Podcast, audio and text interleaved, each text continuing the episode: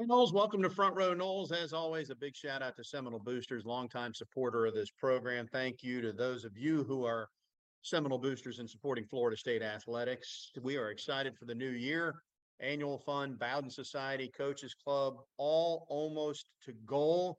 So if you haven't stepped up already, I invite you to do so. And again, thanks to, to Seminole Boosters for supporting Front Row Noles. With that said, and without further ado, here's this week's show. Broadcasting from the Prime Meridian Bank Studios in the capital city of Tallahassee, this is Front Row Noles with Tom Block and Keith Jones. Front Row Noles is brought to you by Hobson Chevrolet of Cairo, Georgia. Get your best deal the Hobson way. Good day. Tom Block, Keith Jones with you. This is Front Row Noles. KJ, you've had uh, an extra 48 hours or so since we last chatted. Are you calmed down? Is all right with the world? Are you feeling better as we head into midweek against Clemson? calm down and uh, tracking on what I'm sure most listeners, any fan of Florida State has uh, been reminded of that in in 2013 in the national championship year, Boston College, you know, was was up on Florida State and they were lucky to win. And all the way back in '93, FSU never plays Nebraska in the Orange Bowl if Boston College doesn't upset Notre Dame the week after the game of the century. So we'll just track it up and track it up and move forward. Yeah, but that's all you can do. I mean, and I don't want to gloss over these things. There's issues, most of them correctable, and it's incumbent upon them to try and correct them. But I've told this story many times, Keith, and uh, I'll tell it again now. But it was the 2013 Clemson game, the Jameis game, as everybody refers to it, right? But Lamarcus Joyner, fans will recall, was the defensive national, the national defensive player of the week because he was all over the field. And so you think you always get everything right. But when I talked to Jeremy Pruitt the next week, he was furious at Lamarcus Joyner. He was like the lowest graded defensive back that week, maybe the lowest graded defender. He busted all kinds of assignments that game against Clemson. But you know what? Tajh Boyd didn't see it. The ball still found Lamarcus instead of finding the open guy. And so it looks like he's the best defensive back in the world. Now, He's a longtime NFL player. Some you could argue some of it's instinct, whatever. But the point is, you don't always get everything right. Now you have to adjust and play this next game. And we have a new phrase: the ball found the mistake. If yeah. the ball never finds the mistake, you don't have a problem. But when the ball finds the mistake, it's glaring. Here's hoping FSU's on offense when the ball finds the mistake several times this week. All right, our, our Osceola insider Bob Ferrante joins us right after this. Stay with us on Front Row Noles. Front Row Noles is presented by Hobson Chevrolet of Cairo, Georgia. Get your best deal the Hobson way. Now back to Tom and Keith. Welcome back. Let's dive right into this and open up the Earl Bacon Agency hotline, the Earl Bacon Agency, ensuring your future together. We say hello to our Osceola insider this week. Bob Ferrante has all the answers for us. Bob, we're just going to cede the floor to you. Explain everything that went wrong and right against Boston College, and then we'll talk about Clemson. Oh boy, everything that went wrong at Boston College. I don't think we have enough minutes within the allotted hour, guys. Um, but it is Clemson week. Happy Clemson week. And one thing I've tried to say to a lot of people is in August, you probably wanted to see Florida State go 4 0. You might have taken 3 and 1. Florida State's got a real shot at going 4 0 and, and winning up at Clemson for the first time in a decade. That's it's a pretty cool spot to be in. It's always hard to win up there. And I guess that's a starting point. A 12 noon kick. That's probably as good as Florida State could have hoped for compared to playing a night game under the lights at uh, Death Valley, but it'll still be raucous. It's still a big time environment. That said, for for perspective, and even though FSU has not had success there, Bob, two years ago, Florida State had a lead there with three minutes to go in that football game, and that was not a case where you would make the argument that the, the rosters were equally talented.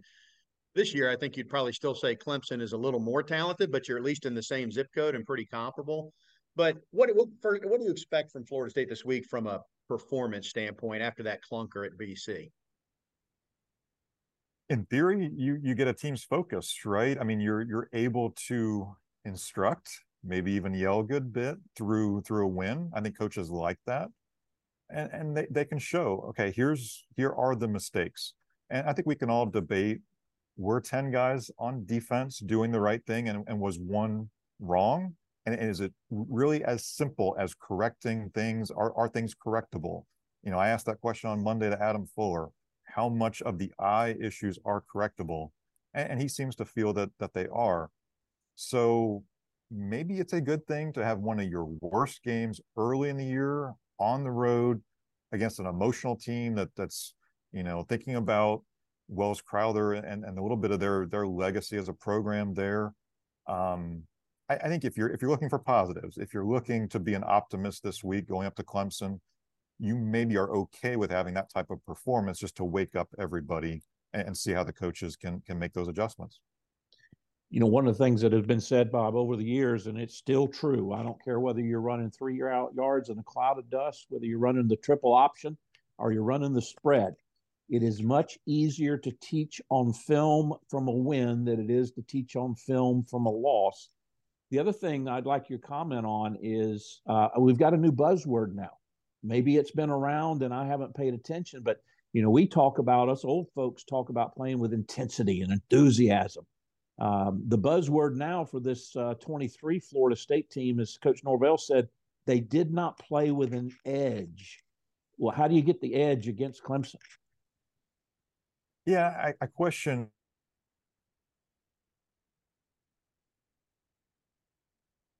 technology not our friend at the moment kj at least i'm not hearing it here.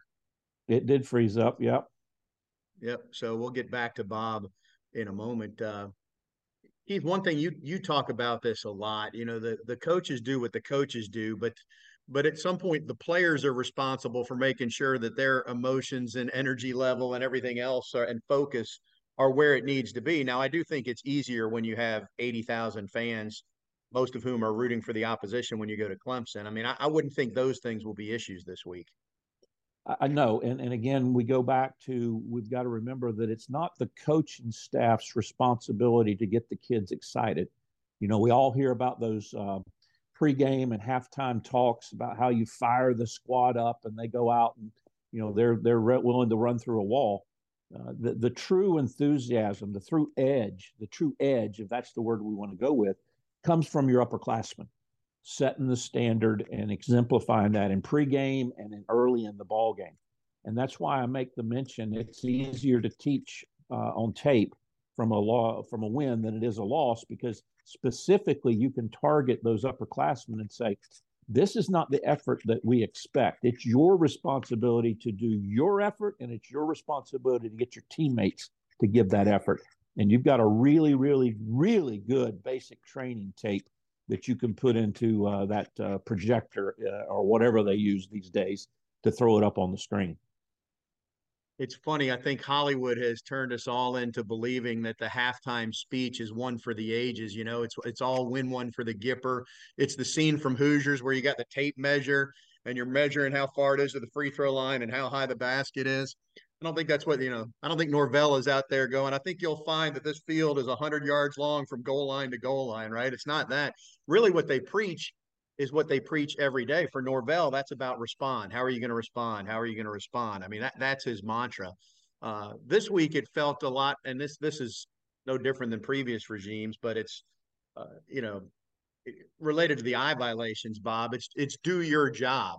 And we used to hear it doesn't come from a bad place. Somebody's cheating over this way, saying, "Oh, I'm going to help KJ out." But as soon as you help KJ out, you're not doing your job anymore necessarily.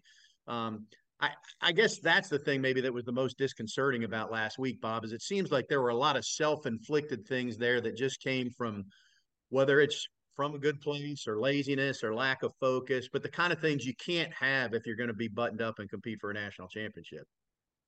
I think that's just it. And, and the expectations ramped up when Florida State does what it did against LSU in Orlando. And, and so the bar is set, and that's a high bar, right?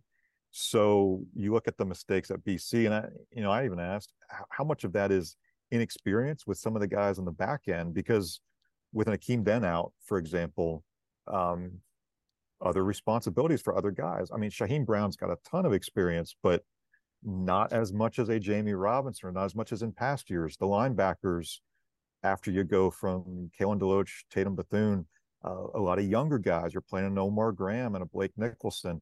When you see coverage busts over the middle.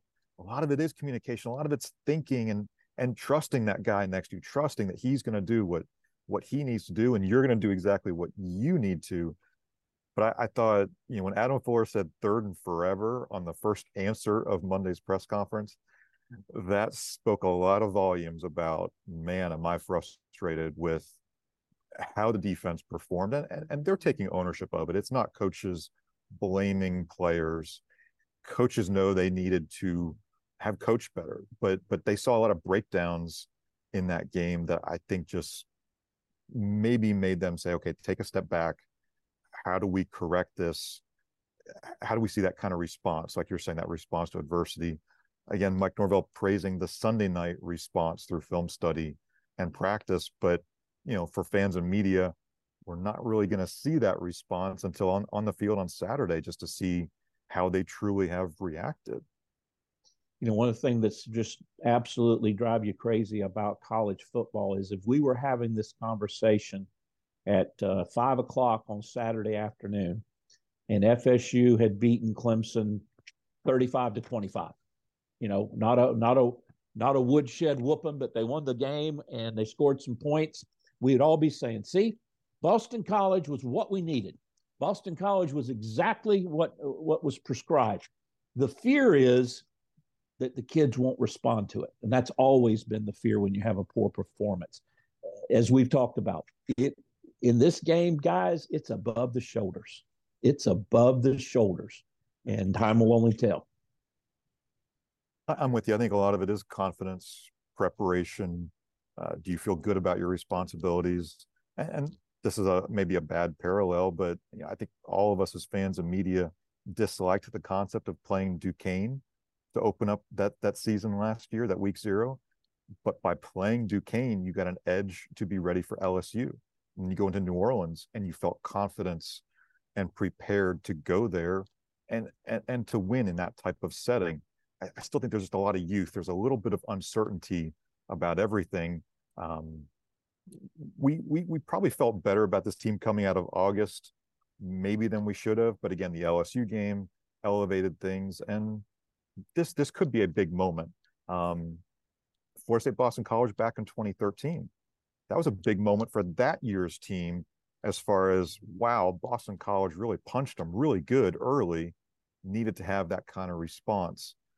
I'm not saying this is a championship team, but if you want a punch early from somebody and you're able to recover, let it be Boston College on the road so that you can then make something of your season from here on out. And you certainly want a punch that you recover from, not a punch that ends up with a loss. hey, Bob, there's how highly we all think of Jordan Travis right now compared to where he started because – if you look at his numbers, they're really good. He hasn't, uh, aside from the LSU game, he's not putting the ball in harm's way. His quarterback rating is good. He's leading the team. And yet we're all sitting here saying, man, what is wrong with Jordan? So I'll ask it to you that way. Uh, are, are you in agreement that while he's been pretty good, there's still a lot more there from him? And, and, and widening it from Jordan, it really feels to me more like there's a lot that this offense can do that they haven't shown, maybe to keep an edge uh, or maybe they're not comfortable with it, but just feels like there's a lot more out there. Yes, there's a ton to unpack here. I, I think it does start with the run game has to have more of that edge to complement what Jordan does. He tends to distribute the ball very, very well. But then again, we didn't see Keon Coleman all that involved.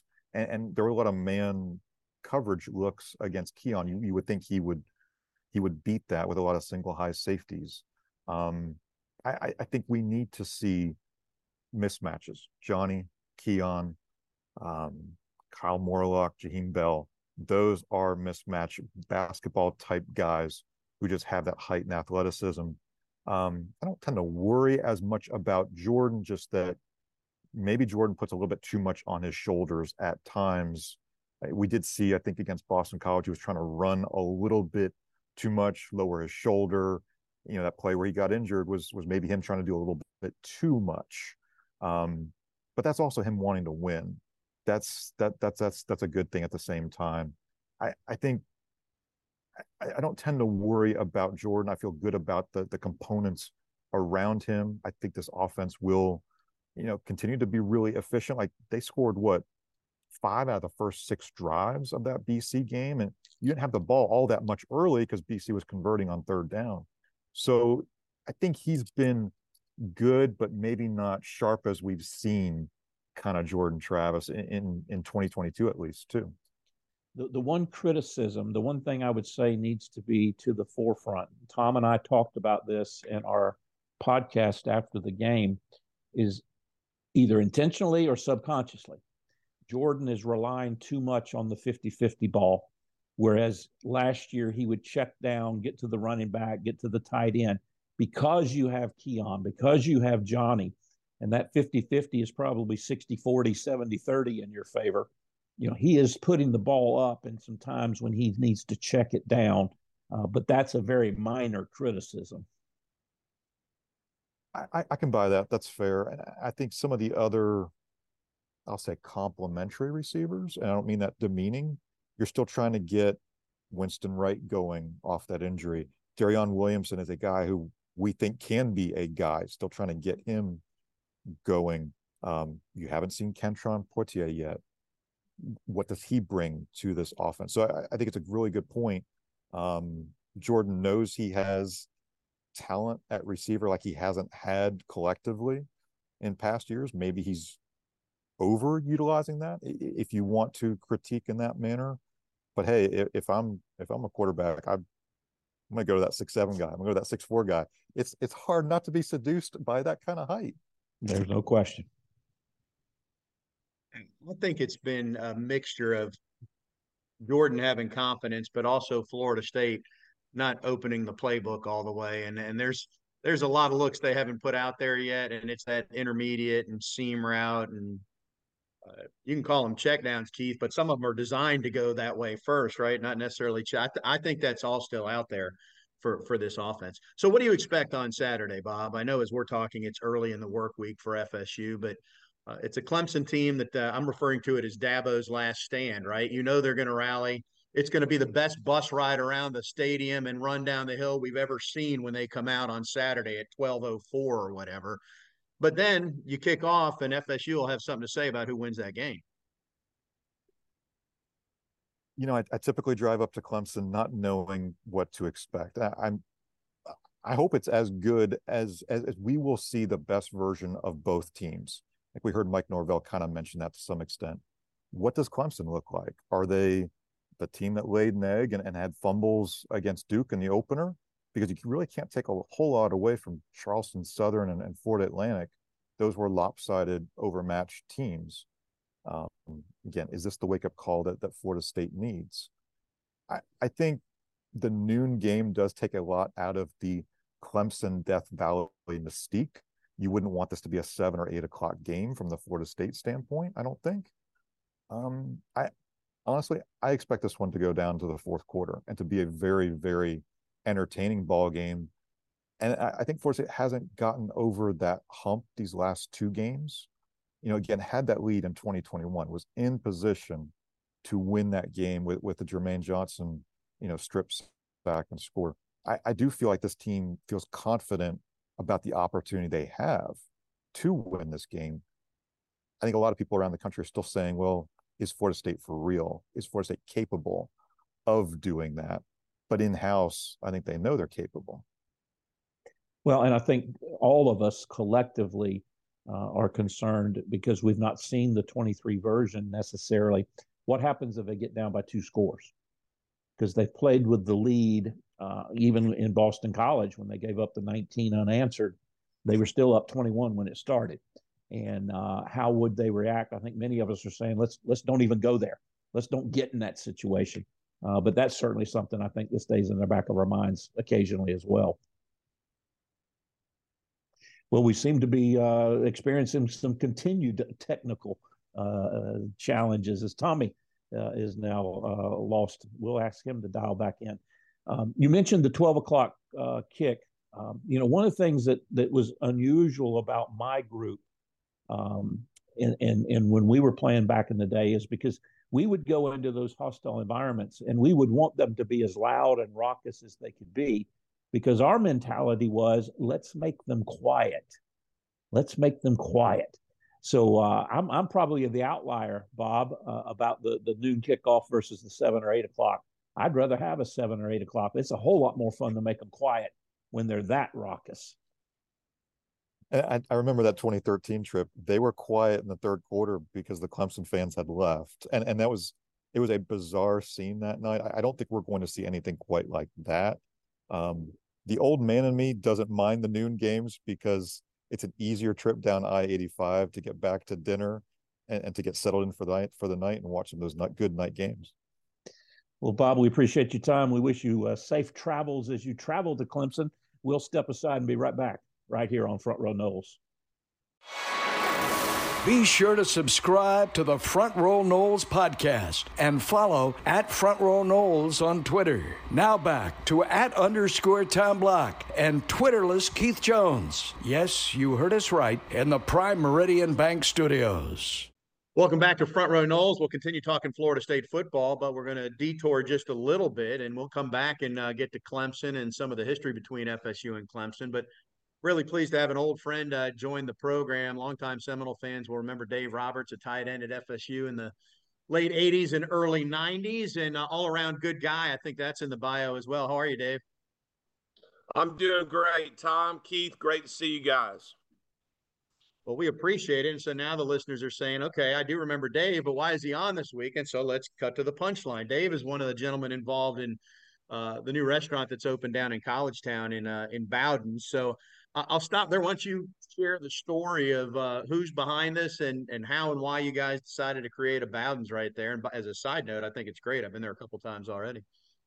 Yeah, great. Thanks. I appreciate it. So um, I was part of an ownership group of uh, a prior restaurant that was located there uh, called Tin Lizzy's, and um, the the ownership group uh, it's made up of myself, uh, good friend, fraternity brother, longtime Nole, Mike Everson, uh, another good friend, John McCann, and uh, several other other persons and entities are, are part of the ownership group. But um, I just kind of had an epiphany one day that um, you know may, we we thought we might want to change the concept or do something else with the restaurant, and um, uh, just kind of popped in my mind one day. You know, we be really cool if we had something called Bowden's. And um, there's, you know, as as meaningful as Coach was to the university, and and there's certainly uh, a lot of tributes to him uh, being part of this ownership group of this restaurant and and and going through possibly a concept change. Uh, it just it just kind of popped in my mind one day. Hey, why don't we approach the family and and see if they'd have any interest in doing this? And the whole idea was um, not only to create a place where uh, you know students and fans and and and locals and visitors alike can can go visit during various times, but try to do try to do something that really was a tribute to Coach Bowden, and that's that's what we're doing. It's it's a work in progress right now. We've got a grand opening coming up um, in October, October 14th. Uh, we're open right now, but um, we're, we're fine tuning some things, and um, we really wanted to be a tribute to Coach. And Dave, you don't want this to be a game day only type of place. You want this to be a 365 place that uh, you know celebrates the legacy that is Coach Bowden. Absolutely, Keith. So, in addition to the old uh, Tin Lizzy space, uh, the new uh, the new concept has taken over the old Madison 51 space uh, right there in Collegetown, which gave us access to the entire courtyard between the two buildings. So, to your point, Keith, we do want this to be a 365. One of the main things that I'm involved in in the in uh, kind of getting this thing up and running is we we we feel like there needs to be a, a really cool live music venue uh, down near the university. And so we're gonna we're gonna utilize that courtyard. We're in the process of building a stage there, of uh, uh, securing a, state of the art PA system, and we're gonna have local and regional acts come through there. So it's gonna be a a great live music venue. Uh, we want the students, uh, the, the, the the Greek community to be able to utilize it for socials. We want business people to be able to utilize it for lunch meetings we want to make it all inclusive, something for everybody that can come there uh, throughout the course of the year and enjoy it. And and obviously, while we're doing that, um, we we're we're making an effort to try to honor Coach Bowden. Now on game days, you know, it's it's going to be a, a football sports sports place, and uh, we encourage people to come down and visit us. But we do want to make it open to the community and and all inclusive, a friendly family atmosphere, but yet somewhere where uh, the students can come in the evenings and have a real good time and and do the things that they do. We're talking with Dave Roberts, former FSU tight end and one of the partners and uh, brains behind uh, Bowden's in Collegetown. I'll interject that uh, you know combining the two spaces you just referenced that that courtyard uh, it, it, on a zero to ten scale it's gone from a five to a ten just like that it's a great great space Dave there no question about it and and the tribute to coach I mean there's pictures all over the place but the menu has several items there too. And i didn't realize apparently fried pickles were big with coach because that's uh, that's dotted in a few spots on the menu. I wasn't aware of that. You know it's funny i, I talked to um, i talked to ginger bowden and, and said hey we want to you know we want to make some creative fun menu items and you know what were some of coach's favorite things? And she essentially told me coach liked a lot of things. He liked to eat um, so we've we've tried to include some things on the menu that uh, that have some catchy names, and um, you know we've got some desserts, we've got some some entrees. Um, we didn't want to make this place too terribly formal.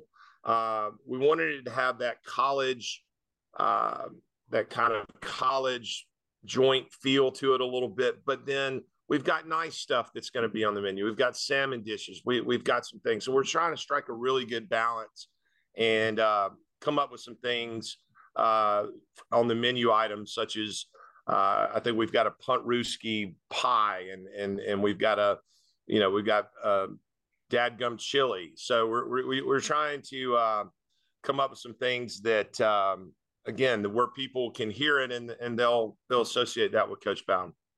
Dave, the other thing you've got, because I saw it multiple times when I would be out at the house before coaches passing, is you got the golf cart. And yes. it, it it's going to be has been and is going to be a focal point where there's going to be a lot of Seminole fans that are going to love to have their picture made while sitting in uh, Coach Bowden's golf cart. Yeah, that is that is Coach Coach's uh, golf cart, and um, I, I I wanted to kind of stress the family has been just just incredible throughout this process. And um, we were very genuine with, with them when we approached them that that we want this to be something that coach would be proud of. So they've they've given us just an incredible amount of memorabilia to display there in the restaurant. And and the golf cart, my understanding is that was a gift um, to Coach Bowden. I think on I think on his 90th birthday. And when we were when we were uh, taking a look at all the memorabilia, it was just sitting there in his in his carport, and our, our eyes. I was with John McCann at the time, and one of my partners, and my eyes kind of lit up and said, "Man, we need to put that thing. We need to put that thing front and center in the restaurant. And let people take pictures of it." So yeah, we hope we hope that'll be something that. Uh, uh, you know, people could come in and visit us and sit in the golf cart and take a picture and have a good time. Dave Roberts, our guest, and uh, you you set us up with a perfect segue there. You said Puntrooski pie, and it's it's Puntrooski week, right? Because Florida State's playing at Clemson, and uh, those who remember when Dave played will know he was on the team during the Puntrooski game and was at Clemson that day. So uh, his, some historical uh, footnotes here, Dave. First of all, you knew that you'd been working on that play in practice did you know at that moment in time that the that the fate that the Puntrooski had been called? Did everybody on the sideline know? Just kind of walk us through that as it unfolded. Yeah, as I recall, um, I mean, we worked on it a lot. I Brad Scott was my position coach, and um, um, you know, as as I remember it, he was involved in calling the plays, and we worked on that. And but we didn't run it the whole game, and then uh, I believe it was it was fourth down. I think we were around their 19 yard line, and um, I heard it called. I, I, was not on the actual play itself, but I heard it called and kind of roll my eyes a little bit, like I think a lot of people do. I mean, who does that, right? who who calls a fake punt in a situation like that? Except Coach Bowden, and it worked. And uh, Leroy Butler ran the ball down very close to the goal line, and then. Uh, uh, Richie Andrews came in and and and kicked the um, the field goal to end up winning the game. I was on the field goal, so I did get to celebrate it a little bit. But uh, yeah, it was it was um, it was a really cool thing. It's a you know one of those things in college football history that that people start making top 10 lists and things like that of the greatest fake plays of all time uh, that's going to be up there and i was i was fortunate i was young i wasn't playing a whole lot uh, at that point in time but i was there and uh, as a sophomore and, and, was able to be part of it now dave for those that, that didn't have the privilege you and i did to play for coach bowden they won't know that he had a bunch of trick plays Mm-hmm. and and they got worked on occasionally during practice. So my question is, do you remember the first time when they were instructing the punt team? All right, we're going to center the ball to an up back, and he's going to hand the ball to Butler between his legs. Yeah. I mean, it's one thing. It's one thing to run the reverse. Right. It's another thing to hand the ball backwards between legs. Do you remember that? Uh, yeah, yeah, I, I, do, Keith. And um, um, I also remember uh, and I watch this every now and then. I just I just think it's so great. Uh, Coach Bowden gave a post game press conference on that game where he kind of demonstrated he was using a chair and he kind of demonstrated how the the the play transpired and all that and and it was it was really cool. Yeah, coach was coach had a had a uh, a great understanding of the importance of those types of plays and how they work and how can they how they can change, uh, you know, football games and, and stuff. And uh, he was um, he was legendary in that regard. You know, I, have been I've been coaching high school football here uh, over in Walton County, uh, going on my sixth year, and and uh, it, that rubbed off on me because we put an importance. Uh, I'm the offensive coordinator here. We put an importance on on having those special plays that we can kind of pull out at times. But yeah, seeing that and uh, you described it to somebody, and it, and it kind of sounds funny, but man, it worked, didn't it? well, Coach Bowden demonstrated it in that gold. Uh, he had a gold rain suit on. Yes. Yes. You know, because it was raining. That gold rain suit, and he reaches down and puts that ball between his legs and holds it. Um, that, not many head coaches will do that. No, it was great. It was great.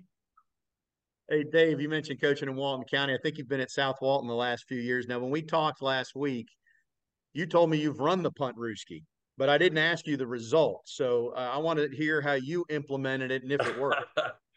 well, we we tried to um, we we we I'll say we tried to run it. Um, I, we weren't as successful um, as we were at Clemson, but it almost worked because if you recall, the whole idea was everybody would go to the right, and then Leroy would sit there with the ball and wait for everybody to go to the right and then take off to the left almost by himself, um, which which was um, I, have always you know Leroy doing that. That's got to be difficult to sit there and a bunch of Clemson guys are bearing down on you and hold the ball. So we tried to run it, didn't work out too well. Our guy our guy didn't have the patience to kind of sit there and and wait for everybody to run by.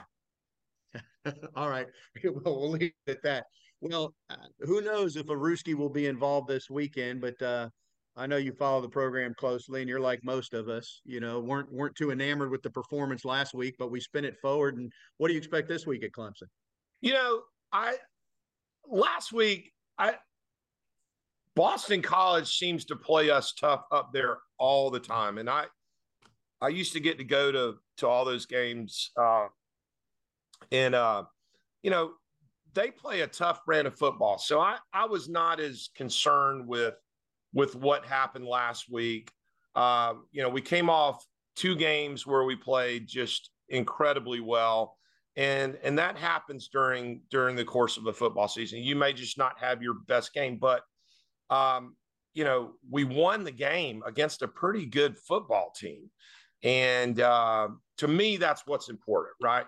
Um, going into this week, I uh, I was very I was very surprised that that we weren't we weren't uh, uh, favored a little bit more in this game. I, have I've watched Clemson play a little bit. I've obviously watched all of our games, and um, I think Coach Norvell and the rest of the coaches have just really turned this thing around and and got us in a position. I mean, we're going up to Clemson. I think we're still favored favored um, in the game, not by much, but we're going up there as favorites. And, um, you know, what a turnaround that is. And, and this is a big game for us. You know, it's, it's not the end all be all. No one game is in a season, But if we're able to go up there and and, and play like we're supposed to play and and and and and up to our talent and potential, uh, I think we're going to win the game, and I think we're going to we're going to win it by a lot more than the odds makers say. And then we'll all go to Bowden's and celebrate, right? That's the That's game right. plan. That's right. Watch party at Bowden's this weekend. That's right. hey, Dave, we'll let you get running and get you uh, back to your your day life, and uh, good luck on the football field. Uh, your son is playing, right, at, at USF? Did I hear that? He is. He's a uh, he's a redshirt freshman at uh, University of South Florida, a receiver. He's a slot receiver, and uh, he signed um, after the 22 season. Jeff Scott, who was uh, Brad Scott's son, actually was the head coach when he signed, and uh, so it- it's kind of really funny how that kind of came full circle. Um, you know, I played for for Brad. Rec- Brad Scott recruited me and signed me, and I played for him at Florida State. And uh, my son uh, signed with Jeff Scott, and uh, unfortunately, didn't work out for for Jeff there. But uh, the new staff there at USF, my my son loves them, and uh, he's working hard, and uh, he he really likes it down there. It was a good fit for him at USF. And I'm suspecting son is a little faster than dad. That always works he out is. that he's way, a, doesn't it? he's he's a different cat. You know, he uh he uh his senior year he broke the all-time reception record in high school football in the state of Florida. He ended up with uh over 260 career receptions. So he's a lot faster than me. Um he's a different different guy. He's a he's a smaller 5'11 and a half guy, but uh very proud of him. Had a great high school career really loves it down at USF, and and they got they're doing some really good things down there, turning that program around. So um, I kind of wear two hats now, you know. So sometimes I'm in the green and gold, sometimes I'm in the garnet and gold. Well, certainly understandable. Enjoy enjoy being a dad, and uh, thanks for what you're doing with Bowden's, and thanks for joining us today. It's good to catch up. Yeah, thank you guys, and I appreciate it. And um, we we invite everybody to come out and have a good time. Like I said, grand opening is going to be October the 14th for the Syracuse game. I think that's in conjunction with the celebration of the national championship team, and and we're uh, we're we're making tweaks and and and uh, you know getting the place where we want to be, but we're open and and uh, encourage everybody to come down and, and and take a look at what we have to offer. Awesome. Dave Roberts, thanks again. We'll take a break, come back with more Front Row Noles right after this. Front Row Noles is presented by Hobson Chevrolet of Cairo, Georgia. Get your best deal the Hobson way. And by the Earl Bacon Agency, ensuring your future together. Now back to Tom and Keith. Back on Front Row Noles, just a few minutes to, to clean things up, wrap things up. Appreciate Dave Roberts joining us. Son is is faster than dad, and uh, you know we're going to get to see that next year, maybe when Camden Frier gets here to see if he's faster than his dad, Matt Frier, uh, who was quite the receiver and not too not too slow in his day either. But no, uh, that, no. that's down the But last time Go I ahead. saw Matt, I was teasing him about that because both of us have, have lost a few steps along the way. Matt was always faster than me. So so Matt, stay off of the, the Twitter and the tweet and the email. I'm acknowledging you were always faster than me, but we both are pretty slow now. well, nobody's going to argue with that. All right, Keith, what do you expect uh, this weekend up at Clemson? I expect this team to come out on fire. Uh, I I will be really disappointed if this team doesn't come out and uh, and exhibit that edge that uh, Coach Norvell has talked about. I mean, the more the more the kids look at the tape and the more they think about their performance. You're up 31-10 and and you're in the third quarter and you let a team score 19 points unanswered and and and come just that close to whipping you, and some would say should have whipped you. Uh, if you don't come out on edge and and play your best ball game year to date, uh, then this is a very good football team, but it is not a great football team. Uh, this is a big step in um, in justifying that top five ranking. So I expect them to come out and play very well. You know, it just hit me, Keith. The LSU game, we commented at the time that last touchdown where Jaheim Bell trucks a guy on his way into the end zone. Florida State could have taken a knee and not scored that touchdown. But we both loved the fact that they didn't because they needed that mentality and that might be part of mike norvell's frustration is he he's trying to build that and thought it was there and then lo and behold at 31-10 it was nowhere to be found. So uh, you know you could get a 61 to 10 lead at clemson and you still wouldn't think it's over right? So they're not going to have that issue this week but you need that mentality is the thing that norvell wants. And again when you get up early uh, and I mentioned this previously, it's old fashioned, it's old school. But when you get up early and that crowd is silent, that crowd is quiet. See, see, when you're playing on the field, you don't hear what's said. You feel the the pressure of the noise. So when you're at home, you know that noise is positive. When you're on the road and you feel that pressure, you know it's negative. You want to get rid of that type of influence. So when you can silence that crowd, and you can hear the Chiefs and you can hear your contingent of fans. That there's no better feeling. There is no better feeling on a football field, in my opinion. Right on cue as you're talking about noise. My dog went nuts, Keith. It was like the artificial sound coming in that you play at practice there. Uh, well, we just trying to that. me through. We rehearsed yeah. that. Exactly. So we're out of time, and uh, my dog's about to make more artificial noise here. Uh, but we'll do this again next week. We'll catch up afterwards, folks. Enjoy the uh, enjoy the Clemson game. Thanks as always, KJ, and thanks to you, the listener, for tuning in. This is Front Row Noles.